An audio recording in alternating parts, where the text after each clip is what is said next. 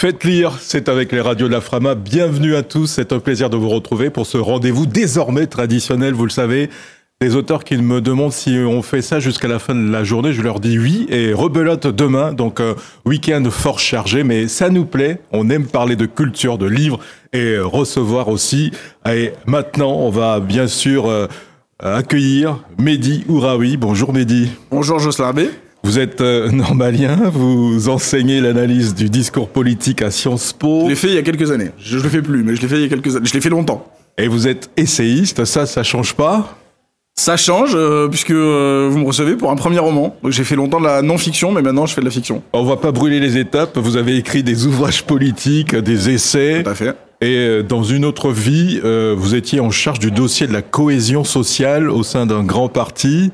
J'ai fait, moi j'ai été, j'ai une vie militante euh, très euh, que, qui, qui, qui m'a passionné pendant de très nombreuses années. J'ai fait notamment beaucoup de discours politiques. J'ai écrit beaucoup de discours politiques euh, pendant très longtemps. Et un jour m'est venue, comme beaucoup d'entre nous, euh, l'idée que, comme à beaucoup d'entre nous, l'idée que euh, bah, le discours politique était un peu démonétisé, un peu abîmé. Le verbe politique lui-même était un peu abîmé, et que la fiction était une euh, un bon chemin buissonnier, la fantaisie parfois, euh, l'imaginaire, pour euh, parler de sujets plus graves, et c'est le sujet de mon fantôme, c'est le sujet de mon livre. Justement, c'est votre premier roman publié aux éditions Fayard. Pour commencer, bah, comme vous avez commencé à brûler les étapes, il faudrait nous faire le pitch, s'il vous plaît, l'accroche, monsieur. C'est parce que vous êtes en forme, Jocelyn, c'est pour ça que je brûle un peu les étapes. Euh, le pitch, alors j'aime, j'aime pas trop le terme, mais le... L'accroche. Mais le, non, l'accroche très bien en français, moi j'aime bien quand on parle français. Mais le, le l'accroche très très très rapidement, euh, imaginez euh, le fantôme de Rachid Taha, donc euh, chanteur populaire euh, que tout le monde connaît, de un, deux, trois Soleil, mais aussi d'une reprise de Douze France euh, et de Rock the Casbah, qui était une, une, une, voilà, une, une chanson extrêmement connue. Euh, et donc imaginez ce fantôme qui déboule dans votre voiture, dans votre bus quand vous allez au, au travail. Dans, en l'occurrence, pour le narrateur, il s'agit de son bus, puisqu'il est, le narrateur est enseignant en latin, professeur de latin au, lycée, au lycée Henri quatre, au, au prestigieux lycée Henri quatre, et demande donc au narrateur d'annoncer rien moins que sa résurrection au monde, puisque Rachid Taha est mort il y a cinq ans aujourd'hui, euh, donc annoncer qu'il est vivant, et en échange, il lui accordera un vœu, et notre professeur de latin, qui s'appelle euh, Mehdi, bon, euh, c'est pas très original, bon, enfin, comme moi, euh, et donc ce professeur de latin, lui demande en échange de cette annonce de sa résurrection euh, un, un manuscrit perdu de Cicéron qui s'appelle La Consolation, et à partir de là nos deux compères vont être évidemment amenés d'aventure en aventure. Alors la question que j'avais prévue, c'est de vous demander ce qui vous a conduit à choisir le genre romanesque. Ça, vous y avez répondu, puisque vous disiez que c'est démonétisé de faire des livres politiques stricto sensu, et euh, je vais approfondir. Alors, qu'est-ce qui vous a conduit à choisir le genre romanesque pour mettre en scène, et là je cite, le combat picaresque d'un homme ordinaire confronté à des événements extraordinaires? Bah, ces dernières années, on a tous été confrontés à des événements extrêmement euh, violents. Je pense aux attentats islamistes, je pense à la montée de l'extrême droite, je pense à la Covid, je pense euh, aussi à, au, au, au conflit qu'il y a pu y avoir autour de la question des gilets jaunes et un certain nombre de grandes questions comme ça. Et je, je me suis quand même euh, aperçu que, contrairement au Brexit qui a été traité par tous les grands écrivains et les petits euh, de, de, du Royaume-Uni, euh, assez peu d'écrivains français se sont emparés de ces grands, ces mouvements amples de notre histoire, ces mouvements. Et donc j'avais envie d'écrire de la, disons de la fiction d'histoire immédiate. Euh, j'avais envie de regarder ces années, ces trois, quatre décennies euh, où on est passé un peu bizarrement de vive Zidane à vive Zemmour dans notre pays, euh, où on pensait que, par exemple, les questions d'intégration étaient en train un peu de se régler par elles-mêmes euh, après S O S Racisme, après la Coupe du Monde quatre-vingt-dix-huit, et où bah, on s'aperçoit que les choses sont plus compliquées que ça, euh, d'où la, d'où la fiction, et j'ai essayé de le faire, alors pour pas que ce soit trop lourd, avec un peu de fantaisie, parce que je crois que ça, ça permet aussi de réfléchir, la fantaisie et l'imaginaire, euh, plutôt que l'autofiction. Alors justement, il y a un mot que j'ai utilisé, bah je l'ai juste repris sur la quatrième de couverture, picaresque. Est-ce que ça ne mériterait pas, Mehdi Ouraoui, qu'on s'y arrête ?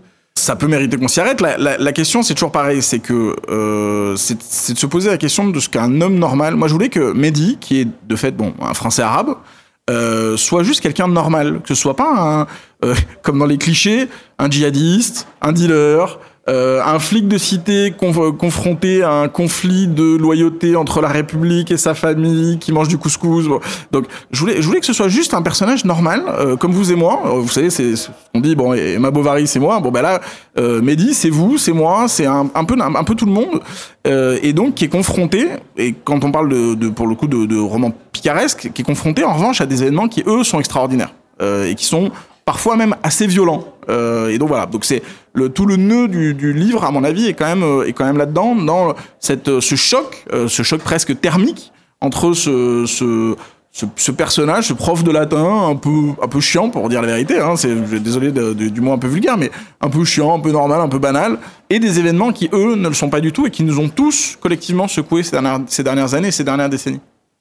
Alors, il y a euh, dans la préparation et euh, dans la lecture de Mon Fantôme, dans la préparation de l'interview, bien sûr, et dans la lecture de votre premier roman, Mon Fantôme, euh, cet arrière-plan euh, qui est euh, incessant, immanent et dont on ne peut s'extraire, c'est bien sûr euh, Rachid Taha, les chansons de Rachid Taha qui euh, euh, reviennent en boucle. Hein, je défie quiconque euh, euh, qui fasse l'œuvre de, d'ouvrir la, la première page. Ça vous a rappelé vos jeunes années, Jocelyn.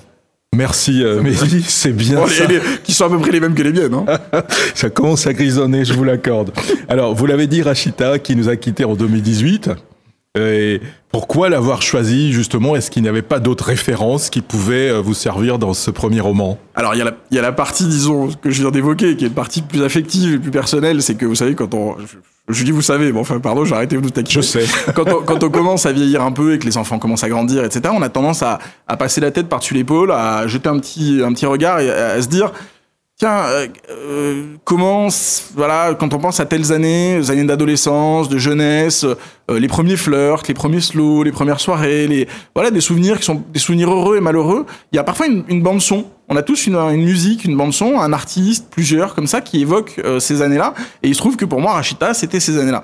Mais un peu, un peu plus, si on sort un peu de, de, mes, de mes années flirts, euh, de façon plus générale, Rachid Taha, c'est un immense chanteur français, c'est-à-dire que c'est vraiment, il fait des, des tubes français euh, où on chante dans les mariages, on danse dans les mariages, et cetera sur du Rachid Taha. Il reprend Douze France, qui est quand même la chanson française par excellence.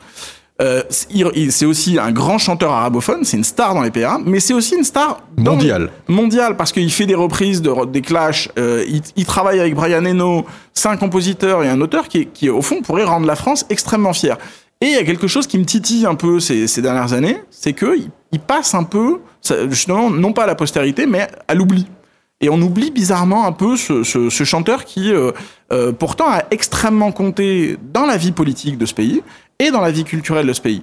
Et je me suis dit, tiens, c'est pas tout à fait anodin s'il est oublié un peu plus vite que d'autres. Euh... Et donc, la convocation de son fantôme s'imposait. Et surtout, il est extrêmement drôle. Non, mais surtout, c'est quand même quelqu'un... Le, le, la personne de Rachid Taha était quand même quelqu'un d'extrêmement rebelle, d'extrêmement drôle. Et c'était... là, et pour le coup, moi, je m'en sers dans le, dans le roman comme d'un contrepoint à ce français, euh, disons, normal qu'est Mehdi, euh, et dont sa fille lui dit qu'il est un arabe de service, qu'il est euh, un arabe trop intégré, un arabe, euh, disons, euh, trop euh, français à son goût. Et donc, ça, ça, son ado, là, le, le, le, le bouscule en lui disant que c'est quelqu'un... a un peu trop coché les cases de l'intégration républicaine, euh, et Rachid Taha, lui, euh, lui sert de contrepoint et de rebelle. Je suis le fils de deux frontières, cela ne m'a pas condamné à la marge, mais à l'entre-deux, au tiraillement. C'est Mehdi qui le dit. Et à la fois de richesse. Aussi. Et à la fois de richesse, on l'oublie parfois. Mon père est né à quatre cents kilomètres de la frontière, dans une ville située à quatre cents kilomètres. Marnia. C'est ça. Ma mère est née à la frontière France-Espagne. Ainhoa.